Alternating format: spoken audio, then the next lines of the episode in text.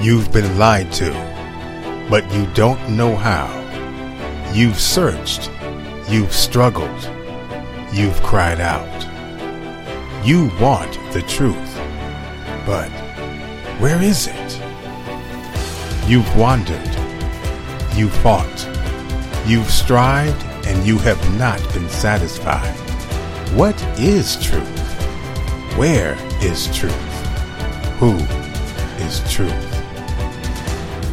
The kingdom of God, mind control, the last days, higher dimensions, unity, the power of faith, discovering the truth.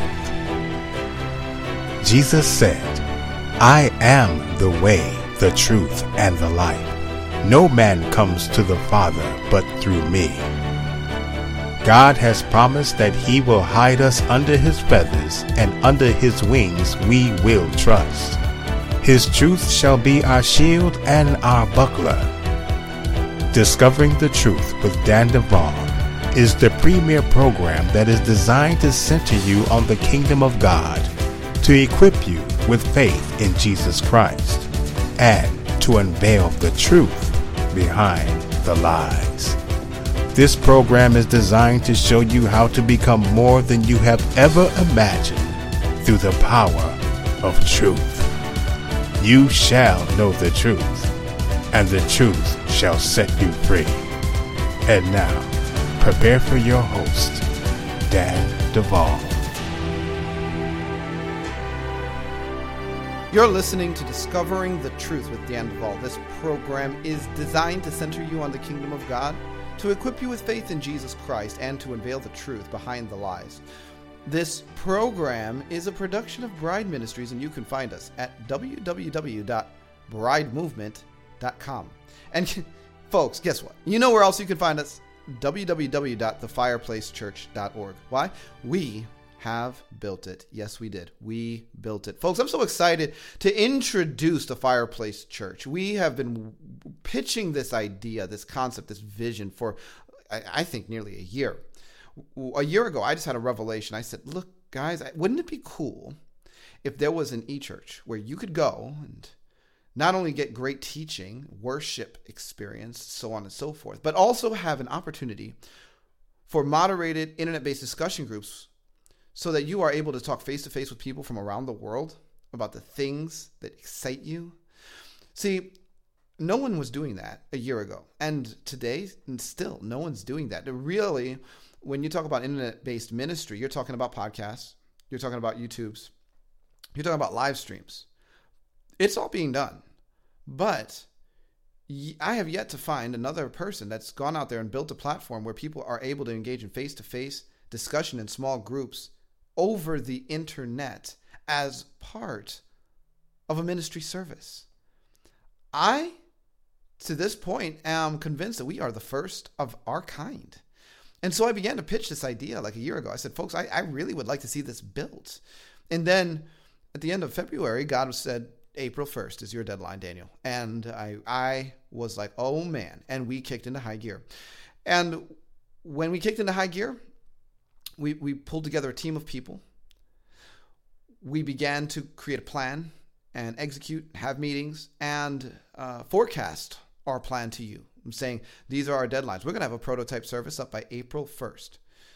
And we are going to build this platform. And you know what, folks? We're going to do it debt-free. I said that. I said, we are going to do this debt-free. Does God need to take out a loan? No. Then why should I? And so with that foundation, we just went for it. And you know what? We built it. We had our first beta test / prototype service March 31st, actually. It wasn't even April 1st. We were a day ahead of schedule. And since then, we had several more beta tests. Friday night, April 15th, we had our official public launch, which went very smoothly, by the way. And all of you that joined us for that, thanks for hanging out with us. We had a great time.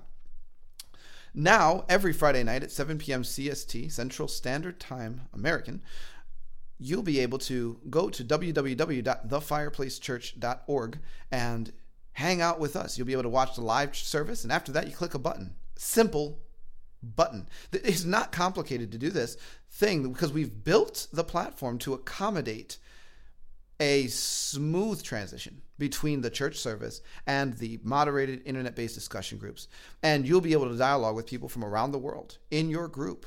And you can do that this Friday or next Friday or any Friday, because we are going to be running weekly services from here on into the future. And there is no projected end date. This is not a small thing. We've invested over $20,000. And you know what? We've invested over $20,000 debt-free dollars. Praise the Lord. And I want to thank all of you that jumped on board with us to let us do this. Because I said at the beginning, I said, you know, we are going to do this debt-free. I do not have any intention of putting a ministry in debt to launch a project that is kingdom work. And I believed God. I just put my faith out there. I believed God. And God responded. He responded through you. You guys stepped up. You gave. And we marveled at how you gave and supported us in this project to the extent that we're writing this ticket debt-free. The ministry is debt-free. Not only are we debt-free, we didn't have to cut budget on anything. All the survivors that we're helping, we didn't cut any of them. They all continued to receive help, and we paid for that help through the process of investing thousands and thousands, tens of thousands of dollars into this e-church platform. God paid the bill. His name is Jehovah Jireh, right? And the Bible says he is able to make all grace abound towards us, that we having all sufficiency in all things may abound unto every good work. You know, I just happen to believe the word, and God seems to believe his word too. And when that comes together, when man and God agree, God moves. It's quite amazing to see what happens as we walk by faith and not by sight. And so I just want to encourage those of you out there. First of all, if you gave, thank you. I believe that God is going to return blessings to you. And for those of you that are believing God to move because you're going to hold him at his word, I will tell you his word works. He stands by it. He stands by his word. Now, I also want to say this. We have a lot of other agendas that are still running in the background. We are finding help for those that have dissociative identity disorder because of satanic ritual abuse and mind control projects. Folks, we're adding coaches. We are looking to move into phase 2 of our plan when we can. I'm thinking this year, possibly, if I can keep moving at the pace I'm moving at. If not, we might, you know, wait until next year or whatever. But the plans are being laid to create a DID coaching school that will help us to graduate people with an understanding and a framework that will allow them to help those that have dissociative identity disorder and hopefully lead to a large enough population of people that are equipped to help that we can begin to build the facilities that we want to build to help survivors that cannot heal in their situations and to ultimately multiply these facilities around the world. We want to do global training. And so what better platform to use than the worldwide web? And so the entire school is going to be online. That's the plan anyway. And will you ever have a local branch or chapter of any of these projects that you're working on, Daniel? Absolutely. Of course, that's also all in the works. But for now, we're just trying to catch as large a net as we can. And we have major solutions we are unpacking for survivors to help those that are hurting, whom the Lord cries and weeps over.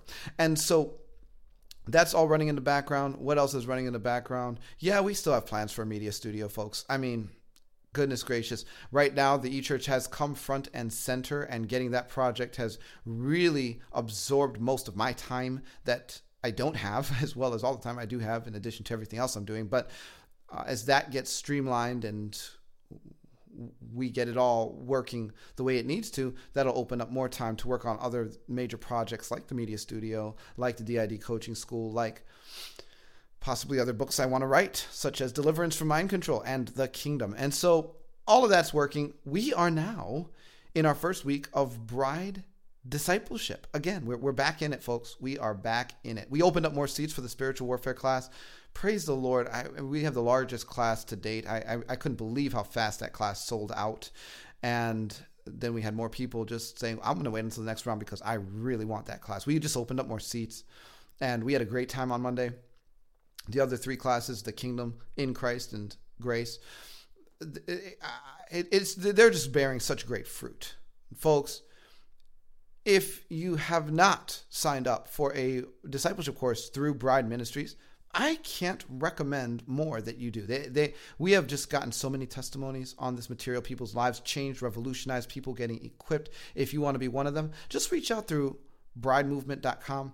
Send us an email. Nikki, my wonderful, wonderful secretary, will get back to you. Just let her know. I want to be on a waiting list for this bride discipleship. You'll be on it, and you can join us in the next round. And for those of you that are in on this round, get ready, because you are going to learn a lot. It's exciting. Folks, today you are going to learn a lot. We're going to get back into it with Dr. Rob Rucker, one of our DID coaches through Bride Ministries. He's also the founder of Breakthrough Ministries. And like myself, he's worked and working with presently a number of survivors. However, he has also himself overcome satanic ritual abuse. And my, oh my, we are really going to go deep today. So it will probably make you uncomfortable. Some of you will have jaws on the floor, and we'll probably make all the religious people very upset. So it will be another very successful episode of Discovering the Truth with Dan Duval. Praise the Lord. We'll be right back.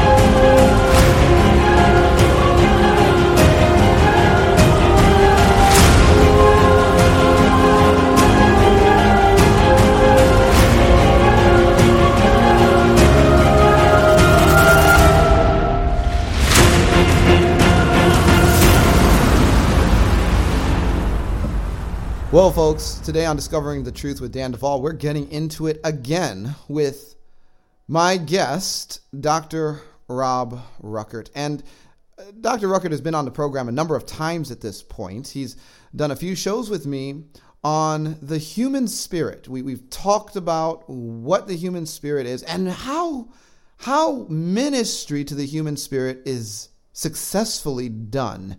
We've also had him on twice to share elements of his story, how he overcame satanic ritual abuse. And Rob has a radical story, folks. And if you have not heard his testimony on how he overcame satanic ritual abuse, you need to go back, find that in our archives, and listen, because you will be amazed at the depth of what he has overcome and what it means. And so he's back today, and we're going to be getting into it on some other subjects regarding a general discussion on ministry to people that have been through various types of trauma. We're going to be talking about ministry in the womb.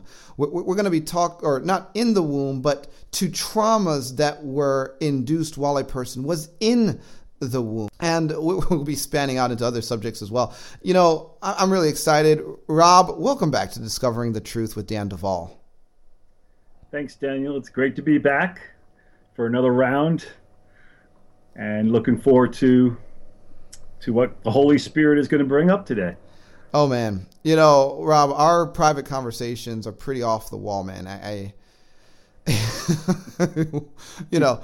say we could probably just record those and just make that my weekly podcast, because, wow, like, with everything that we are dealing with, helping survivors, even you and your own personal story and what you've learned and have overcome and are overcoming, there is so much to talk about that really, it's just never even been explored. No one wants to touch it with a 10-foot pole.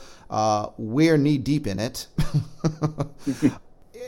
It's just profound. But, you know, brother, I really love and respect you and your ministry. By the way, folks, Rob is one of our DID coaches at Bride Ministries.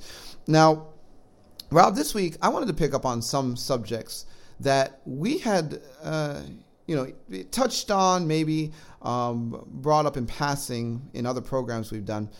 One of those being things that occur to a child in the womb. Now, a lot of people are unaware that they can be presently, as an adult, walking in bondage due to traumas that they incurred in the womb. Some of those simply come as word curses spoken over them, rejection, and some of them are physical traumas. I mean, it's profound. This is a very important conversation to have. But I want to begin by asking you how you first learned about traumas in the womb. Actually, the very first teaching I received on that was when I went to the Elijah House 3-week school. For those who don't know, Elijah House was founded by John and Paula Sanford, and it really was a trailblazing ministry to open up the body of Christ to the ministry of inner healing and deliverance. But anyway, he had a teaching on prenatal healing, and in that teaching, he gave scriptural support and examples through his own counseling and other examples of those who experienced trauma in the womb, who experienced, through Jesus meeting them in that place, healing. So that was really my first taste of that, where we see that, you know, just clearly look at the example of John the Baptist and his reaction in the womb of his mother Elizabeth when Mary came over to spend time and Jesus was in the womb. All of a sudden, John the Baptist, his spirit connected with Jesus' spirit and leapt for joy, it says. So we know, you know, here's the thing. Mm-hmm. Most people will think that, along the lines of the medical thinking, that you really can't have any memories before the age of 2 because, and the technical stuff, all the myelin sheaths and the neurons and connecting, all that needs to be developed and isn't fully developed until 2 years old. But the fact is that I've experienced, and many others have experienced, memories before the age of 2 in the womb, and even going back preconception. That means that's not the soul, because again, the soul's not developed enough to have memories until 2 years old, but that's got to be the spirit, which also has memory, emotion, and will. And so John the Baptist here, he's reacting with joy. We see emotion there, we see his will engaged, that he has a sense of his some kind of connection already at that age. And so we can see that in the womb, there can be trauma, like you shared. It could be word curses spoken, everything from that, like especially those who say, who are thinking about and talking about abortion, their mother, their father, family members. I've dealt with this with many people, where those words that were spoken over them, and even the intentions, led to their spirit making agreements and decisions because of that trauma. And some of them can just be, I wish I was dead. I want to be able to escape from the body. I wish I had other parents. There's a whole host of responses and reactions that the spirit can make, which can put the spirit at that age in a place of captivity and block their spirit from connecting with God and others. It's just a whole realm of working with people, which is really key, because if you can get healing in the deepest places, the earliest times of a person's life, those root traumas and root issues, if they're healed, then the healing can flow forward from that time of preconception, conception, womb, birth, forward. So I find that to be a very critical area of ministry that can be neglected by people who only work with the soul and not the spirit. So you are suggesting, Rob, that the human spirit has memory in areas of life where the soul cannot have memory yet. Yes. Wow. Again, the spirit has cognition, mm-hmm. the spirit has will, the spirit has emotion. Think about a person who goes through a near-death experience. Their soul, and by the way, the soul needs the brain in order to be able to function and express itself. Without the brain, whether it's under anesthesia or near-death experience or being in a coma, the soul cannot express itself without the brain. The spirit can, though. The spirit can use the brain, but the spirit doesn't need it. So therefore, in a near-death experience, the common thing is that the spirit comes out of the person, kind of goes up to the corner of the room, looks back down at the body, and there's all these doctors and people frantically trying to work on the person. And then there can be an experience where that person is brought into heaven and may meet Jesus Christ or a family member. And certainly they have the feeling of emotion, the joy of feeling unconditional, incredible, infinite love on a scale they never felt before. They have will, because oftentimes they say, well, the spirit says, you know, I want to stay. I want to go to the heavenly city. I don't want to go back, but that person or Jesus Christ himself says, you know, it's not your time yet. You need to go back. And after a while of kind of, I guess, wrestling with that question, you know, they end up deciding to go back. So the spirit has will. And when the spirit is back in the body and the person comes awake again, they have cognition, they have memory of the experience, which I guess is shared with the soul at that point. But I believe there are things that our spirit does, and I know you've experienced that, where our spirit does things in the heavenly realms that our soul isn't even cognizant of. Now, what do we make of that? Is that our spirit is transdimensional. It's here in this 3D realm, but it's also in heavenly places. And some of that our spirit is willing to share with our soul. Some of it our soul isn't ready, and our soul may not even know about it. The same thing related to our history before the age of 2. The soul may not have any memory of that, but the spirit does. And when we connect with that, we can then deal with those issues at that time of life. You know, Rob, that's so key, because a question that comes to a person's mind immediately is what you've just addressed. Let's say this, like, okay, you're telling me that I'm experiencing rejection from the womb, or that things were spoken over my life or done to me while I was not even born yet.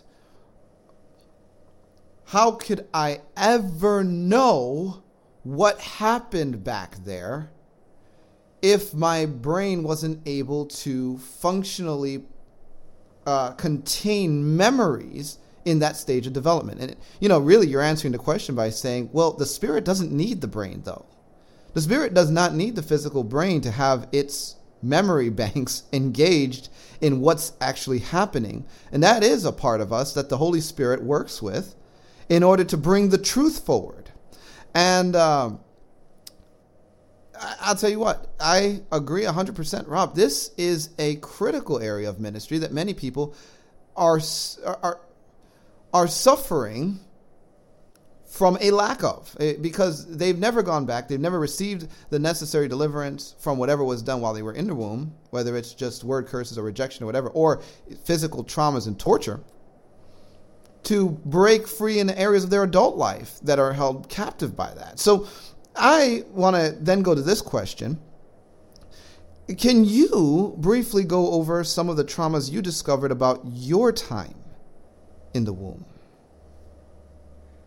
Yeah. Well, one that is very, very actually fairly recent that I connected with, because my original self, which I believe to be the core of me before any splits took place, I was disconnected from it. And so there was a very strong sense that we were supposed to go to the time of conception. And I didn't know this, but my spirit was able to remember that I was at a satanic ritual when I was conceived. In other words, my parents conceived me at a ritual. Wow.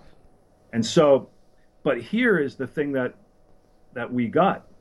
At the time when my father was just about to climax, they electric shocked him. In other words, they produced even my spirit entering into the womb, becoming a human being with a spirit, soul, body, just a little cell, but still that cell which multiplied in others. At its first experience with the physical world was trauma. And so a part of my original self basically said, I don't want to be in this body. I've got to get out of the body, whatever it means. And so there was some kind of agreement that was made in the spirit, and part of my original self ended up in, I could see the flames, where it was in hell and being tormented. And so we needed to rescue that part of my original self and bring him back into the body, back into time, and have the Lord heal the trauma of that experience and so on.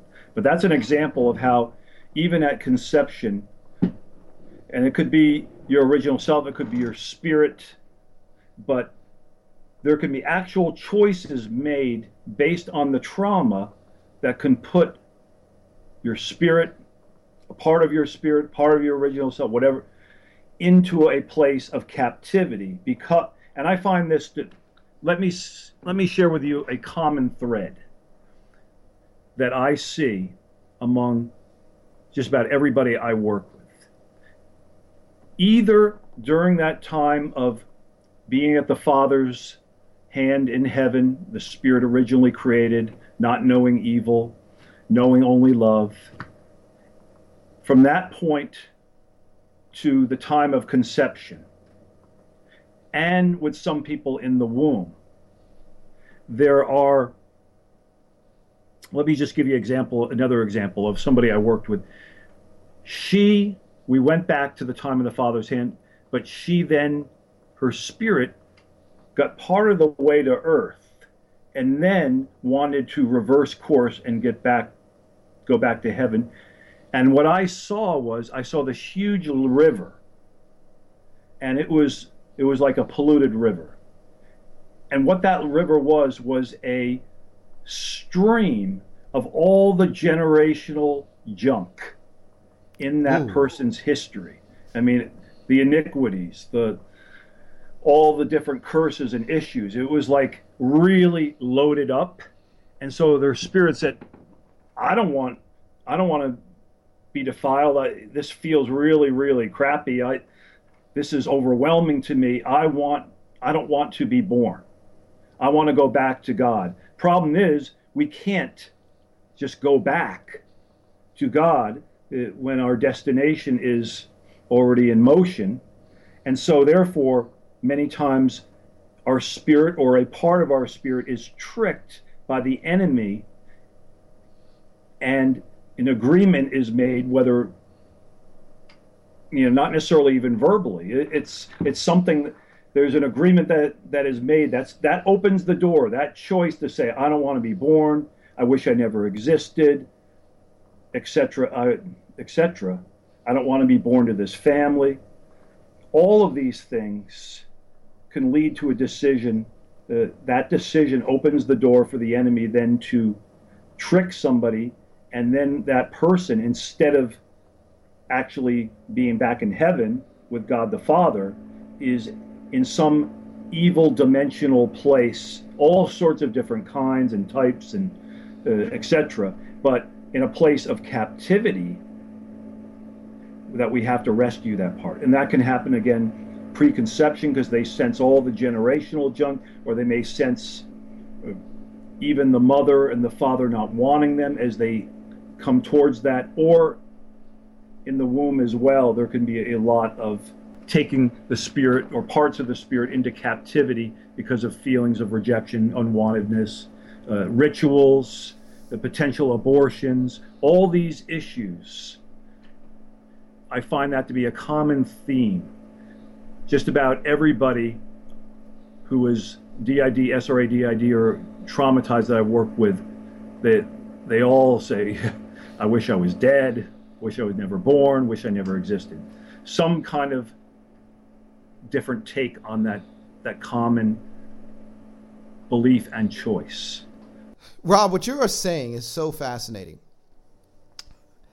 But the truth is, I have run into some of the weirdest stuff when I've gotten into this conversation with those that I am working with and helping on, okay, what happened in the womb or preconception? These questions really, the Holy Spirit honors them, Rob, because he is a spirit of truth.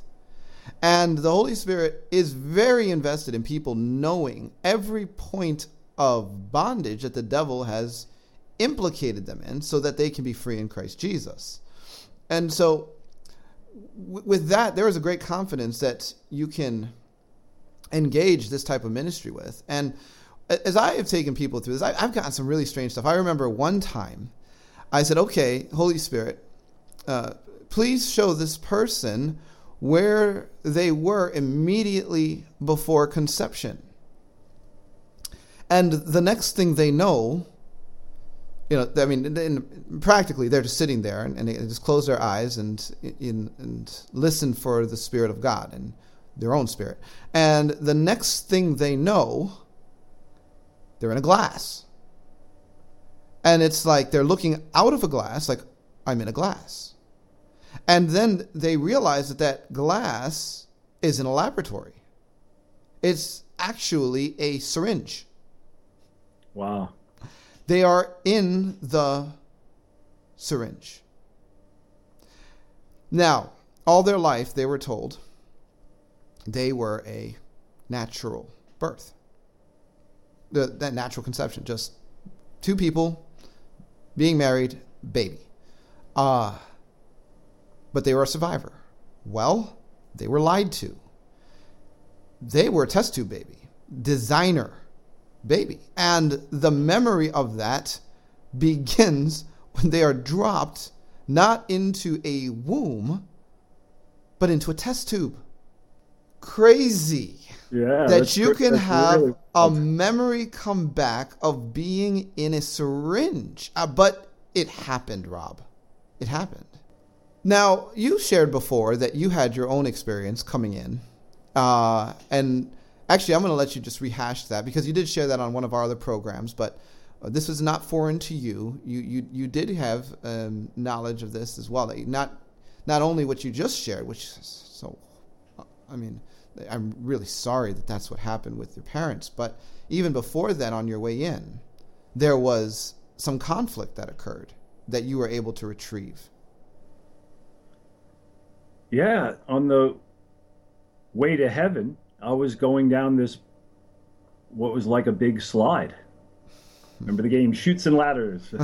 But it was fun. I was all excited and everything, and I had a special sword that was given to me by the Lord to be used. And anyway, on the way here, I was assaulted by forces of darkness, and my spirit was abused and my sword was taken. So I remember Daniel and I, we got that sword back. It had my name on it, and I believe it was, I'm trying to remember all the specifics to it, because sometimes all my, even my stuff kind of merges into all everybody's stuff, but it was engraved with gold, I remember. And so on my way here, there was just, already there was an assault by the forces of darkness. Already I was coming into an experience of spiritual warfare that I was not, or at least I felt like I wasn't ready for, and got blindsided. So that was, I lost my sword on the way. Other people have lost other things. People have lost their, and we can get into this later, their seat of dominion. And it's the enemy, when he has generational ground, he won't even wait till conception. He will try to capture the person's spirit, or a part of their spirit at least, and anything that may have been a part of their calling and the weapons of that calling. I've just seen that time and time again, and it's, he doesn't mess around, and unless you were able to, with your spirit, connect back there, you would never know that this happened, and how it is affecting your life and your destiny and even future generations. Now, it's really interesting that you... Oh, man. And this conversation, Rob, is turning into one of our dialogues here, but that's really great because people, they need to know this stuff. I know that many people that listen to this program, and you and myself, are very familiar with the passage in Ephesians 6. It says, we're to take up the helmet of salvation, the breastplate of righteousness, the belt of truth. We should have our feet shod with the preparation of the gospel of peace, taking up the shield of faith to quench every fiery dart of the wicked one, and the sword of the Spirit, which is the word of God, praying with all prayer and supplication in the Spirit. And the idea is that God has given believers spiritual armor, and realistically, our spirits are allocated armor. But Rob, you are not the only one. I can't tell you how many times, as I've engaged in this kind of ministry, where I call forth a person's spirit, and I will say, so-and-so's spirit, where is your armor? And they will pause, and they will say something like, I don't know, or it's being guarded, or it was taken from me. And these are Christians that have read Ephesians chapter 6. They've actually read it. Right. They've prayed it, but their spirit has not been endowed with, for whatever reason, their sword or whatever other armor that they're supposed to be wearing. It's really, really interesting. Now, here's another one that really, really rocked my world. And this was confirmed in so many ways, because I had a number of people afterwards have visions in the spirit and see that this was actually true. When I began this journey and walking with God and everything, I mean, I've had a sword of the spirit. And when I pray and do all these things or whatever, I had this sword, and it was like a sword in the spirit. It was a sword of the spirit. It was functional. It worked. There was a day, though, and it really wasn't that long ago. It was a number of months ago when I was in deep prayer, Rob. And as I was in deep prayer, I found myself in the throne room of God. Like, I was just there. And I'm in prayer, and this supreme glory comes over me. And I'm just like all washed up in this just spectacular experience with the presence of the Lord. And there I am, and I'm like, oh, wow, this is just really, really, really intense. And the next thing I know, it's like God is giving me a sword. And he's saying, it's something to the effect of, oh, I'm giving you your sword back. And the sword that I got was really, really amazing and big and powerful and different than the one I had been using for whatever 30 years of my life that I had. And I've seen since that date an uptick in the power that I walk in with Jesus.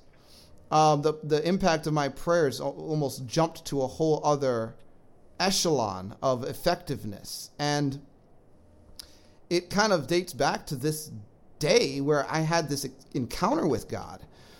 And it really expands on the whole conversation of what does it mean to be spiritually equipped, to have spiritual weapons from God, and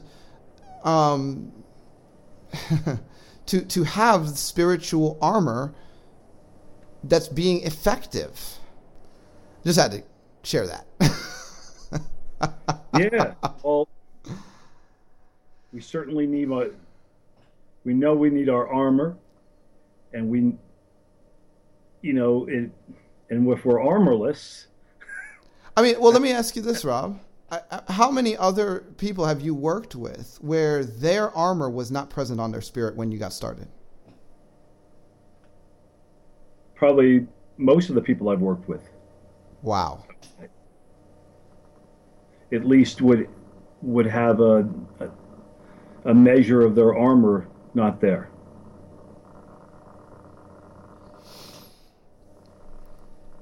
Folks, it's just... Go ahead, Rob. No. Go ahead. It's really something to think about. Sometimes when we walk out Christianity, we just take things for granted. We will make an assumption and say, well, since I read this passage of Scripture, this just must be there the way it's supposed to be. And the reality is that it's not. Some things have to be walked out with the Spirit of the Lord in order to be effectively aligned in our lives. And this is why Christianity was never intended to be engaged as a philosophy or a belief system only. It is an engagement of relationship with the true and living God, with His Holy Spirit, and it is a continual encounter with the spirit realm. God is a spiritual God. And the problem, Rob, is that American Christianity has attempted to reduce the gospel of Jesus Christ to something very intellectual and practical. You get saved, you get your ticket to heaven, and you do your best. When God's like, I am a spiritual God. Those that worship me must do so in spirit and in truth. I have a spiritual kingdom, and I am equipping people to do spiritual warfare. You can't reduce that to intellectualism, Rob. No. And being a Christian and becoming strong in our faith is a lot more than just head knowledge, knowing the Bible more and more. And if we somehow read our Bible and we go to church on Sunday and pray our prayer list, that is going to, that in itself is going to enable us to be overcomers over the kingdom of darkness. We really, at least much of the church is focused on developing a stronger soul, our head knowledge, our doing things that will help our character, not doing this, doing that. But there's very little ministry intentionally towards our spirit, where our spirit is addressed and is able to become the mighty warrior that God created it to be. I remember one person, the first time I started with her, I just asked her spirit to just listen to me. And I got a vision. And her spirit was in a room, dark room, in a corner, curled up in a little ball. And with her eyes closed. And I gave this picture to her, and she said, that's the way I used to walk around as a child. And I used to walk with my head down and all slumped over. That, and many times our soul mirrors what's in our spirit, the brokenness, the fractures. And so her soul was mirroring what was in her spirit. And so we needed to start to deal with that. I just spoke to her, first of all, just to be able to look up. And we had Jesus come, but not too close, because that would be intimidating, but just his light, the light of the Holy Spirit to come, and she was able to look up. And eventually, next time, we got her to be able to stand up, but her head was still kind of in that downward posture of her spirit, I could see. And the next step was we brought Jesus and said, are you willing to walk towards Jesus? So here we had a spirit that was broken, wounded, emaciated, weak, exhausted, and fearful. And we had it go step by step just to get that connection with God and the spirit into a posture of being able to look up, stand up, have her arms open to God. And then eventually I worked with the different portions, and as we were able to strengthen them, then she was able to engage not only the Lord, but engage in warfare against the enemy. But if your spirit is crumpled up in a little ball, face down, eyes shut, weak, how's your spirit gonna fight? You know, your soul is gonna take the job that was meant for your spirit. So many people are fighting the best they can with their soul. They're trying to fight these battles when it was meant for the human spirit to do that. But their human spirit can't, because it's so shut down or locked down that it's rendered incapable of doing that. Rob, that is 100% correct. It's just amazing how much more complete the conversation on how God designed things to work becomes when you include a revelation of the human spirit and a revelation and an explanation in context of the actual mechanics of how it works. And I'm just going to add to what you're saying here, because here's one thing I've been testing out. I'm like, okay, well, you know, I work with people who have been broken and shattered in various ways, and I'll engage their spirits, minister to their spirits. Then I began to do this thing where I would engage my own spirit. Then I really learned what it was like to get my butt kicked. And then I began to just, you know, sometimes I'll just engage people's spirits, even though I know they're not totally traumatized and fractured and broken. Just call them out. And it's funny to see the kind of responses I'll get when I do that, because the spirit will come out and rat the person out. It's amazing. This will come out and say, they're not listening to me. Because the spirit wars with the flesh, Rob. And Christians, we're so out of alignment, because we're told in Western philosophy that everything that's important is sitting there in the natural and can be measured, which excludes the human spirit, which I think has lent itself to the reason why in this country witches are scoffing at the Christians, because they're like, they so don't get it. They have this God, and they're so weak and so feeble, and they're trying to intellectualize their way through religion while we're kicking their butts with these curses. And they're using low-level demons to do it. I mean, Rob, something's got to shift. Yeah. We gotta wake up. We have everything we need to overcome the enemy. The gates of hell will not prevail against us. It's there. Everything for life and godliness has been placed in our spirit. But first of all, we've got to connect with our spirit. Yes. And second of all, then we need to connect with God's spirit. Then we have to begin to unpack what God has placed there, so we can overcome the enemy with with spiritual weapons, because it's a spiritual war. And how can we do this? Just by just through having more and more head knowledge, we will not be able to accomplish the kingdom agenda just by, I mean, remember the Pharisees, they know it better than probably 99.99% of Christians. But Jesus said, you know the scriptures, but you know what? You don't get it at all. You don't have any clue about what the Father is like in heaven. You don't have any clue about kingdom dynamics, and you don't even have a clue that I, the Messiah, am here in your midst. You know the scriptures, and you don't get it. You missed it.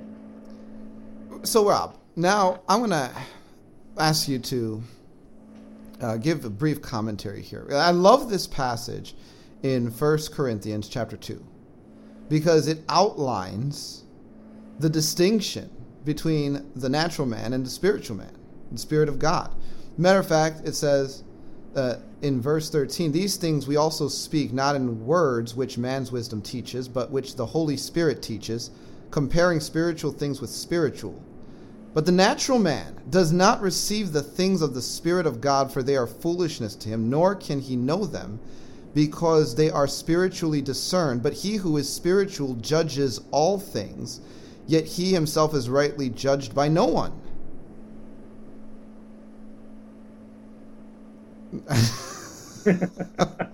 Wow. There's a lot to unpack just in that paragraph. Oh. I see you smiling over there like, how long do I want to talk? Yeah. but I mean, Rob, let's be real here.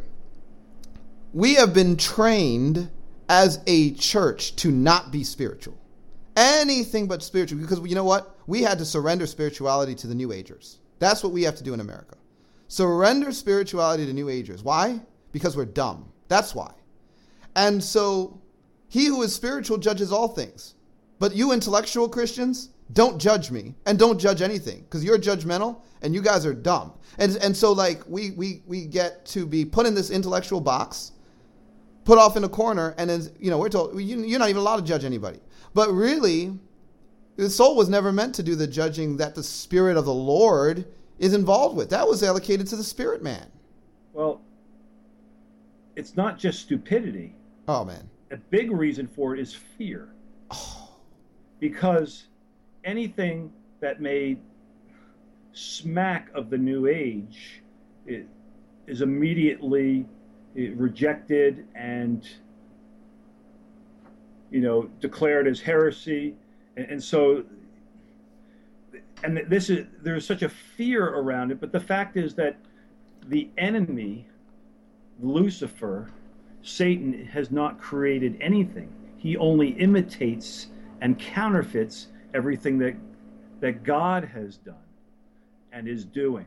And so therefore, a lot of things, like you said, with the New Age, that they have stolen what is really our inheritance as children of the kingdom of God. And they're using the same principles, but their source is different.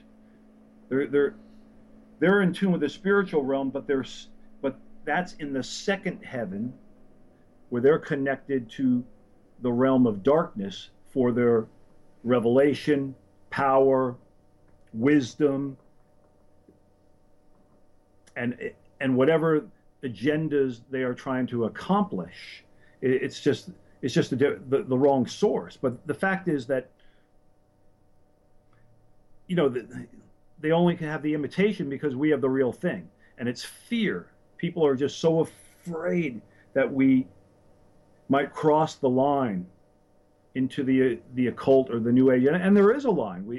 And it is dangerous to cross. But I believe as we mature spiritually, we will be able to navigate that territory. Of course, you need a good knowledge of the Word of God in the Bible. That's foundational. And some of these things, it may not be good for a baby or young Christian to go into as far as, but we're supposed to go beyond that, beyond the milk, into the meat, and get into the things of the spirit, which can only be discerned by the human spirit. The mind, the spirit has a mind, but the mind of the soul, the brain, can't understand or comprehend these things. They can only be grasped by the spirit. And so, therefore, I mean, Paul just says it pretty clearly, you know, the things of the spirit can only be grasped by the spirit. The natural man cannot understand it, because the natural man will only understand the world based on the five senses. This 3D world, what we can see, touch, feel, smell, and taste. Now, Rob, you mentioned Seat of Dominion earlier. And it, interestingly enough, on this subject, this is one of those things where you really do run into a very literal interpretation of this passage, where there's certain things only the spirit understands. Because the soul does not sit in the seat of dominion, the spirit doesn't. And seats of dominion can be very interesting, complex even. Break open this conversation, though. Well, I mean, first of all, how do you know about this? How did you learn about it? What is it, and what does it mean? I first learned about the seat of dominion from Arthur Burke, who I mentioned before, Sapphire Leadership Group, who really introduced me to this whole area of ministering to the spirit and the redemptive gifts. And he was saying there is literally a seat of dominion. You could call it a seat of authority, an internal throne, which, and people would say, well, how can your spirit sit on that? It's Jesus Christ who's the ruler. Well, the fact is that, yes, Jesus Christ is the ruler, but we are called to, as overcomers. There's a promise in Revelation that we can sit on his throne. I believe that there is literal seats of dominion within our spirit, because the Holy Spirit is there. And therefore, this whole idea of an internal tabernacle is within us. And I mentioned before, articles of the furniture. I've seen that in the different portions of the spirit.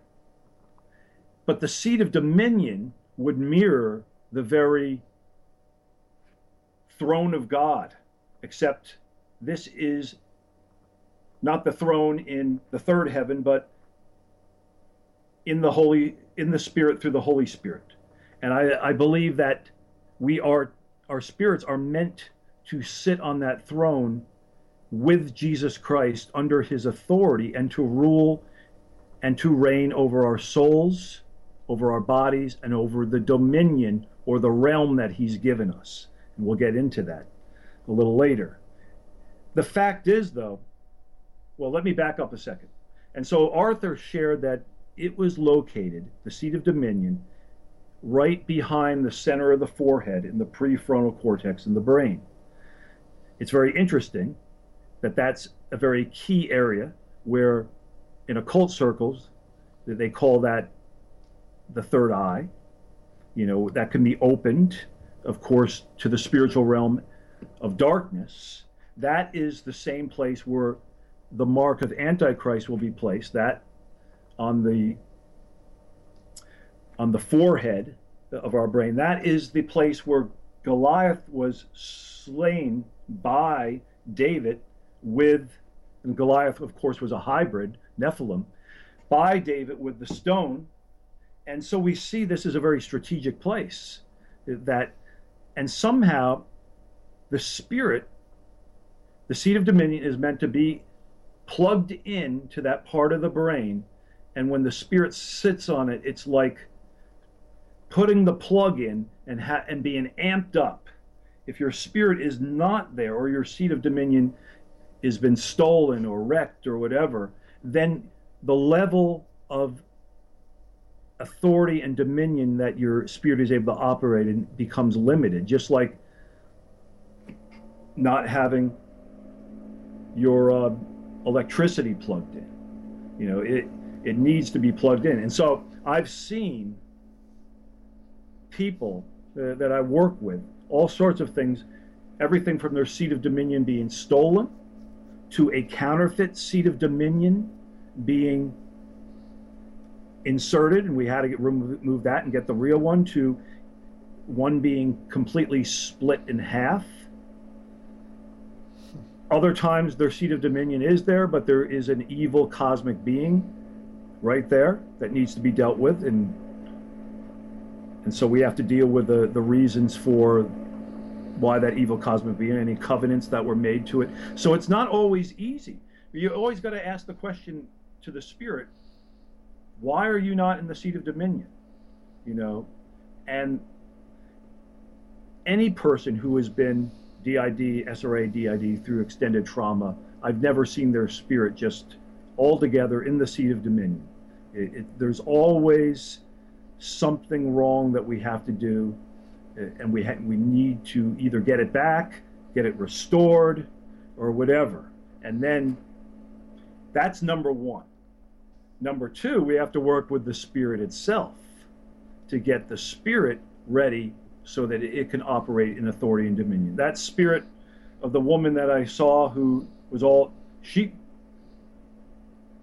couldn't even lift her head, no less sit on a seat of dominion. So you have to build the spirit up. You need to I go through all 7 portions of the spirit. Again, for those who did not hear my previous teaching on this, your spirit reflects God, and God is his sevenfold nature is reflected in the 7 redemptive gifts of prophet, servant, teacher, exhorter, giver, ruler, and mercy.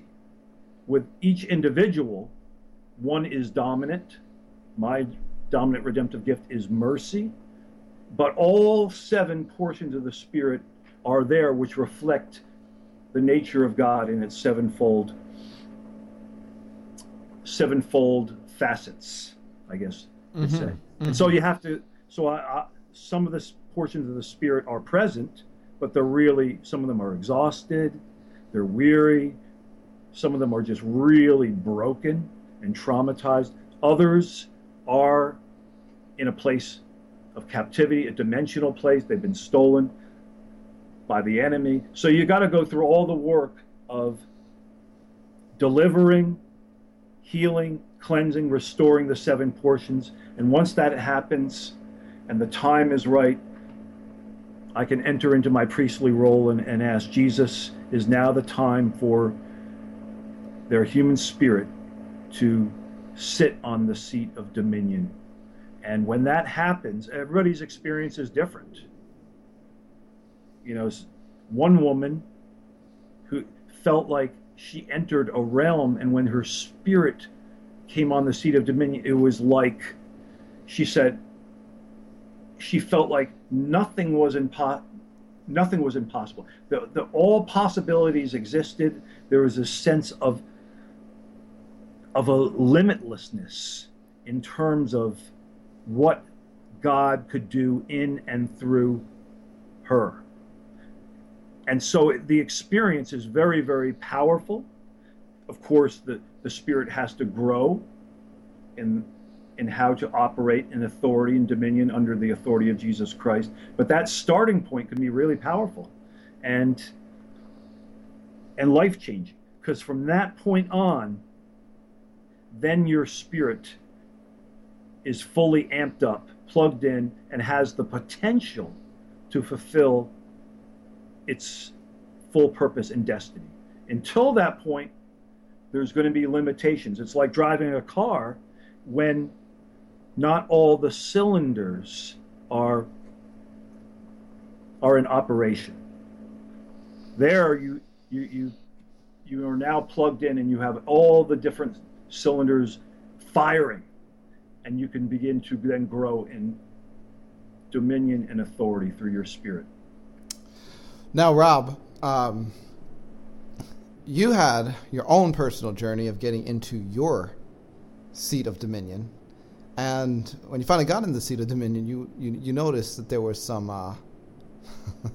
I think you described them as buttons.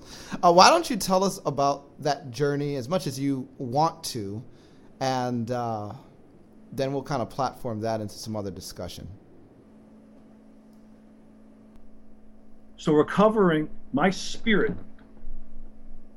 recovering and being able to come into the seat of dominion, that was quite a wild adventure. I'll start with the fact that the first thing my spirit saw was a false Sarah. And from previous shows, Sarah was in the cult. I was married at 16 to her, and they brutally killed her. But anyway, there was a false Sarah. It wasn't really a part of her spirit, but a counterfeit Sarah, along with a man with a cloak. And so I had to renounce any ties and connections there. And once we got past that hurdle, then we discovered that there was a generational priesthood, that I was part of a generational priesthood tied into the god, the evil cosmic being Horus. And so we needed to deal with that. And along with that, we discovered that with Horus, there was generational covenants and ties and connections to three other gods, Anubis, Set, and Osiris. So we dealt with them in terms of breaking those covenants and ties, and then we did that in general with all of the ancients and ancient ones that I may have been connected with generationally. So this thing, it took some real battling to get there. And no wonder my spirit couldn't get close, because there was all these layers and layers of generational covenants with these high-level evil cosmic beings. So when my spirit got there, finally, the seat of dominion was dirty. It was totally defiled, so it needed to be washed with the living water and cleansed, and the room that it was in needed to be cleansed. And when that finally happened, and I was able to sit on that seat of dominion, my spirit discovered that there were all these buttons and levers and gauges on and around the seat of dominion that were there for my spirit to be able to use to operate in my spirit's realm. Now, when you learn to drive a car, there's a certain amount of things you need to learn, the ignition and putting it from park into reverse or drive, and the steering wheel. If it's night, you pull out the light switch. It's really not that complicated, though. When I learned to drive a bus, I got my CDL. There was a number of extra things you had to learn to do, like putting on those four-way flashers when you're about to come to a bus stop, and a number of other things related to, a school bus. When you get to, for those who I know, I am a good friend with a pilot. There's all these gauges and stuff. It was like that. It wasn't like a car. It was more like being in the cockpit of an airplane. And it was exciting but overwhelming. But the Lord kind of was just sharing, this will be a learning curve.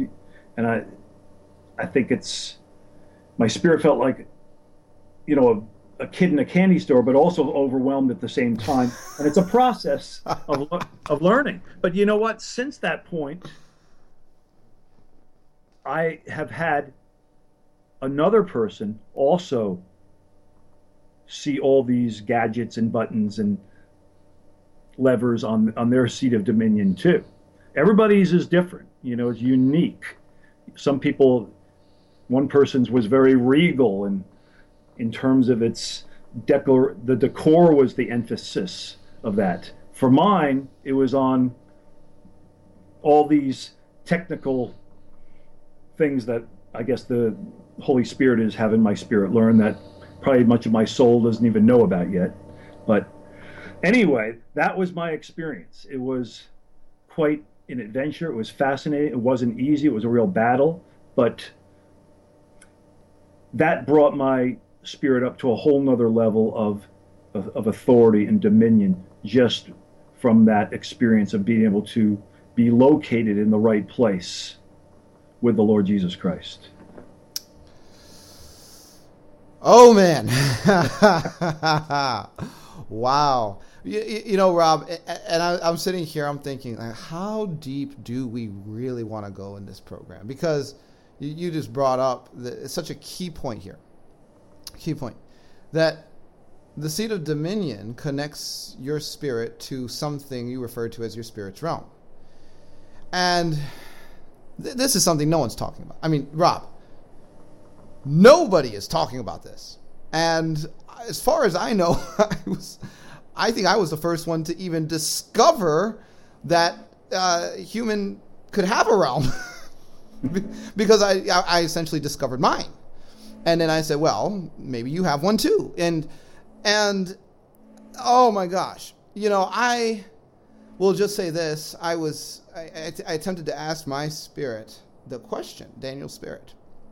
And I shared in other programs about how, you know, the first time I talked to my spirit, I was like, you know, are you even there? And this giant looming presence came over me, intimidated my socks off, and just started saying everything that God was saying to me that I was arguing with God about. My spirit fully identifies with what the Lord says about me and about my assignment and calling. And I was just shocked at how disconnected I was. Here I am. Part of me is arguing with God. Part of me, my spirit fully identifies with it. Well, that guy...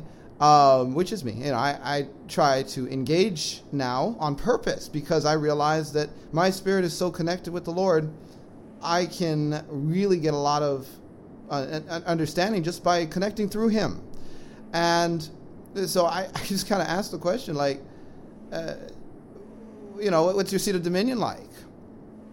And the basic idea I got back was, don't even worry about it. It's too complicated for me to explain. Only I need to understand this. And I'm like, okay, I will settle for that, sir. Yeah, my soul doesn't like that too much. I've got a very curious soul that wants those answers, but you know, sometimes the spirit knows that the soul's not ready, or wouldn't just be able to really understand it. You know, it's kind of like a kindergartner. They're being taken into advanced calculus, you know? Right. And so, you know, the question is, what is a realm? And how does that make any sense at all, Dan Duval and Rob Rucker? And, you know, I honestly haven't even worked out all my theology on this one, folks. And I don't know that Rob has either. We just know that it's true because it's there. And as a matter of fact, we'll even get into some practical application, how we've used our realms, because one of the things that has lent itself to my success with getting people set free is that I have been learning how to use this thing God has actually given to me. And it's just, the fruit is undeniable. It's just undeniable. But one passage that seems to allude to the idea of this subject, although it's a different focus, is Jude 6. It says, the angels who did not keep their proper domain but left their own abode. Well, you know, there's a domain and then there's an abode. One of those is from the Greek word oikaterion, which actually refers to a spiritual body. And the other one is an arche, which actually refers to a realm. And what you see there is that spirit beings, particularly the angels that fell in Genesis 6, that are being judged here, they were given arches, they were given realms, they were given domains in the spirit. Well, God said to Adam that you're going to have dominion. So what we're learning is that people will have arches as well. It's just that we're completely disconnected from them. And but the reality is that, at least now, people are connecting to them. I'm connected to mine, and Rob is certainly connected to his. And so the realm actually... changes the way spiritual warfare is done. Once upon a time, I would just go through long renunciations and try to battle this out and do that. And now, I'll just give a brief example. And I know, Rob, you've had similar experiences with this, but I was encountering Aphrodite one day. And I spoke to the principality in this way. I said, it's in your best interest to just leave. Because if you have to deal with me, it's going to be very bad for you. And she tried to talk back and talk about some, rights that she had and this and that. And I just gave her a countdown. I said, you have 10 seconds. And, most people would not try to talk to a principality with this kind of audacity. But realistically, what I've realized is that my realm is bigger than theirs. And so when she ran out of time, and she had her whole army there in the spirit behind her. And the person that I was working with behind the army. So they had done this thing. She actually took the body. She was Aphrodite took the body. She was portaled in. The person was trying to get through a principality prayer. They couldn't get through it, though, because the principality knocked them out and took the front.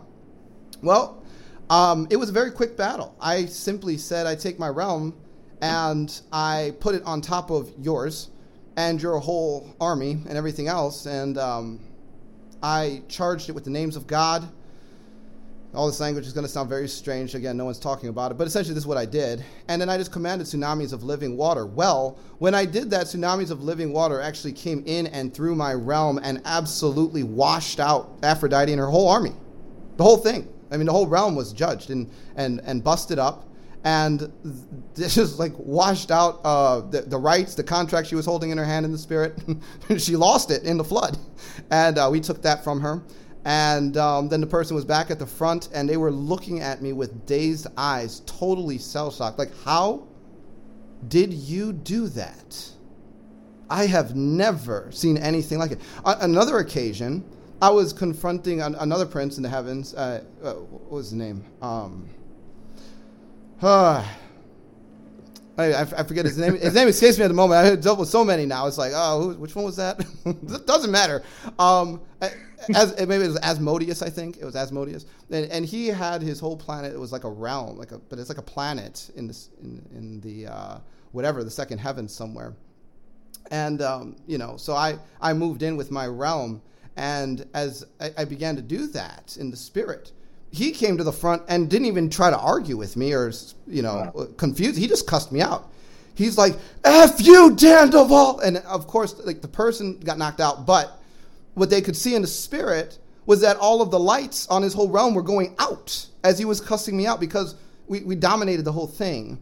And the armies of the Lord poured in through my realm and just absolutely crushed his stuff.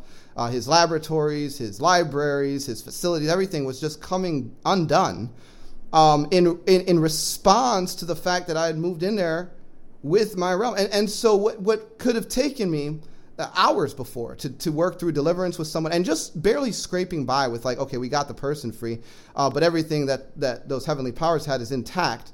We're wrecking their whole realms and setting everyone free. That this is like in bondage, hundreds and thousands of people at times being set free all at once, and it's fast, Rob.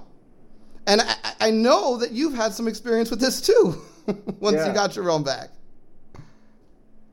Well, I'm thinking about a person that I've worked with, and this was my first, after I recovered my realm, my first experience with using it. And with this person, she was given a realm, but a counterfeit one.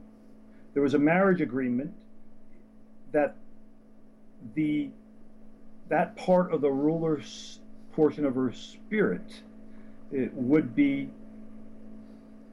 married. There was a marriage agreement to Venus and was promised future extension of the realm with a future marriage, and so Venus. Well, I and then I said, well, okay, Lord, because that part. Her ruler was split into two. and that one part was brought into this counterfeit realm. The ruler didn't want to leave because it thought it was pretty good, a beautiful underworld place. And I just said, Lord Jesus, can you help ruler to see it as it really is? Would you remove the veils? Would you lift the curtain up and expose what? And it turned really ugly. And Venus herself turned really ugly and vicious. And the ruler was then overwhelmed with fear and terror. And I have in my notes here that I wasn't exactly sure what to do. You said overlay the realm on that person's. Well, I said, my spirit was not quite sure. So I said, okay, my spirit just swallowed up that realm into my realm. It just went like a vacuum cleaner. And all of a sudden, I have down here that the ruler was able to experience a great sense of peace. And then we were able to go through the steps of freedom from Venus, the Queen of Heaven, too. And we collapsed and destroyed that underwater realm. But after that, I felt like, remember when Jesus said, the power was kind of sucked out of him when the woman touched the hem of his garment who wanted healing, and she was so desperate. Well, it felt like that. It felt like I was just like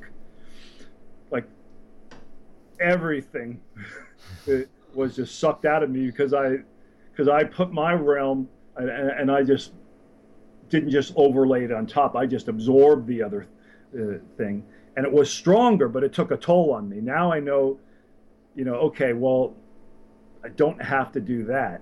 I don't have to absorb all that evil and then have to go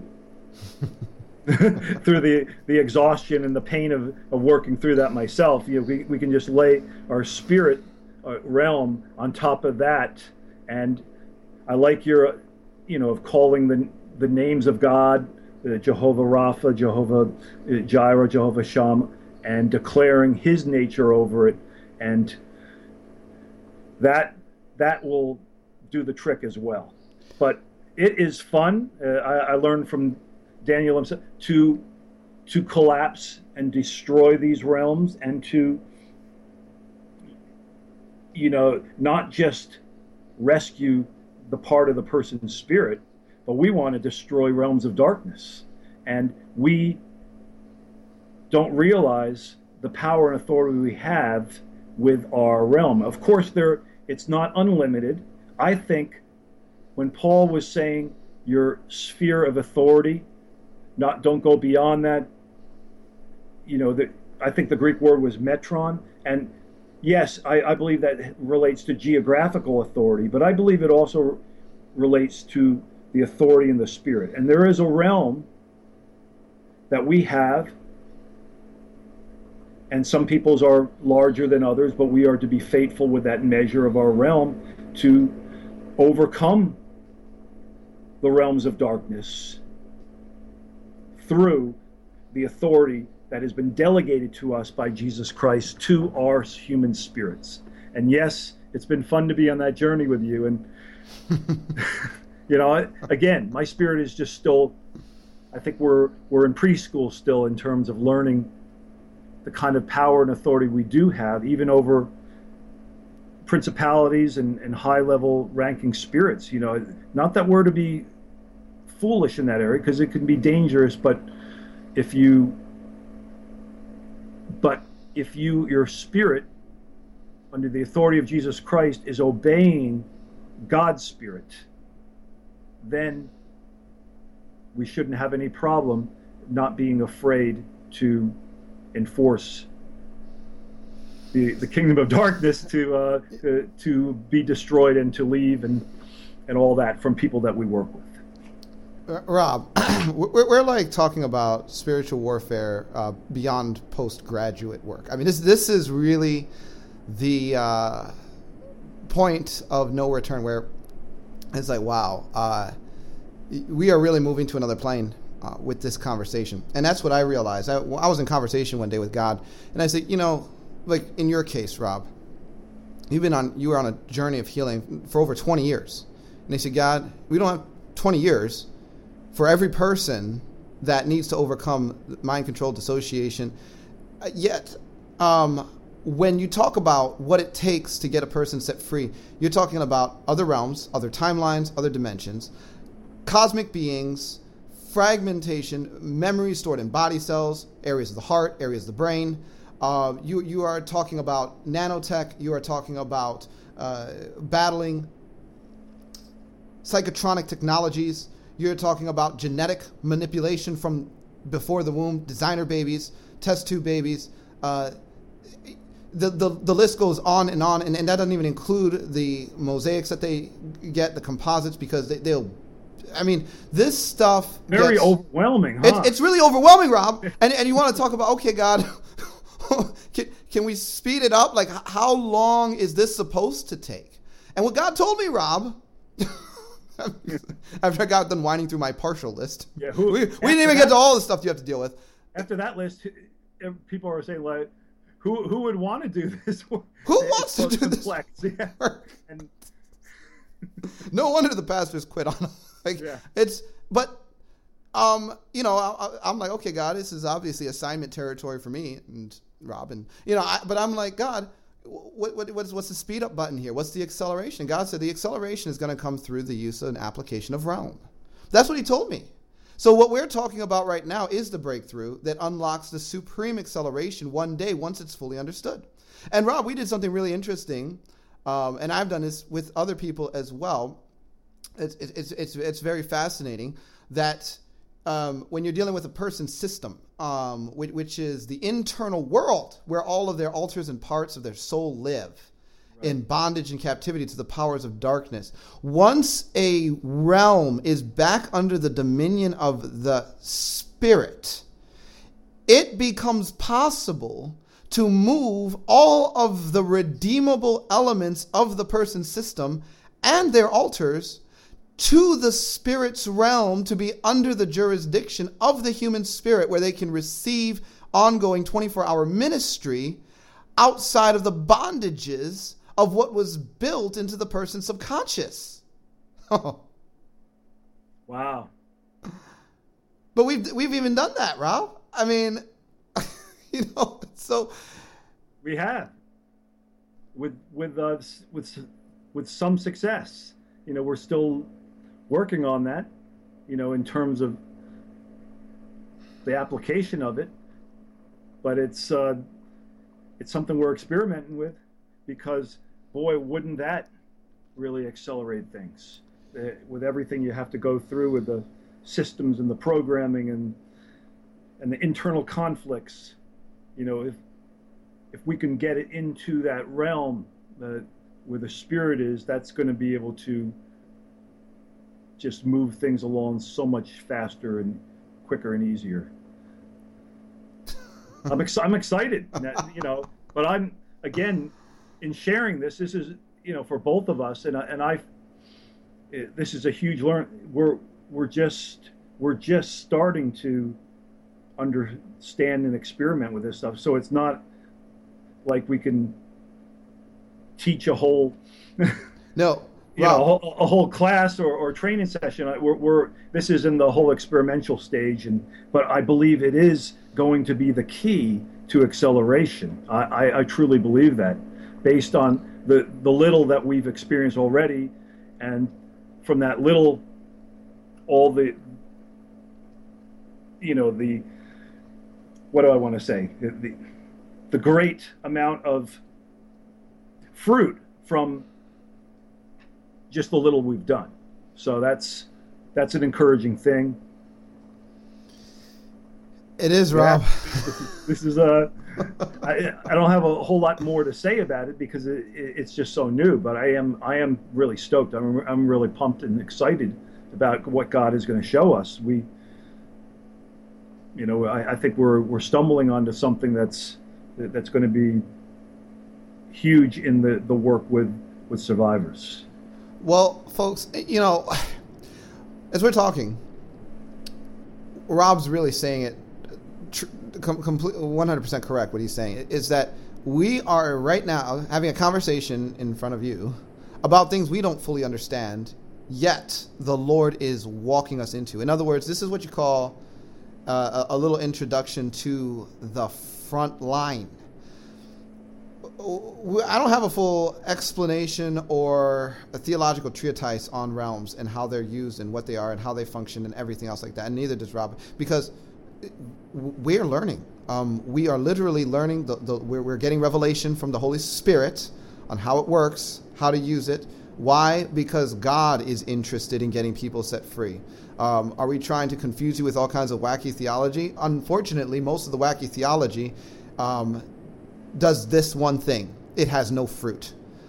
This, what we're talking about, is already bearing fruit. A lot of it. And we're just trying to understand. Yeah. Why is it bearing so much fruit? But it is undeniable that this thing is opening up, and there will be a lot more conversation on this in the future. I haven't cracked it open yet, Rob, because honestly, I didn't want to be there by myself trying to do this thing solo. I'm dragging you down with me, brother. Okay. We'll go down together. Yeah, that's right. We're going to sink this ship together. But with that said, Rob, I think we've given these people enough to think about for 1 week. So, folks, we are going to end this program on this note. Listen, God isn't done yet. And let me tell you, what is on the horizon for the body of Christ would not be believed were it told you. Folks, you've been listening to Discovering the Truth with Dan Duval. Until next time, God bless and Godspeed. Discovering the Truth with Dan Duval is the premier radio program designed to center you on the kingdom of God, to equip you with faith in Jesus Christ, and to unveil the truth behind the lies. This program has been a production of Bride Ministries. You can find us at www.bridemovement.com. At our website, you can contact us, access resources, and support us with donations. We need partners in order to continue to produce our vision, which is to promote unity in the body of Christ worldwide and assist in the creation and development of sheep nations. Partner with us, and be sure to like us on Facebook and follow us on Twitter.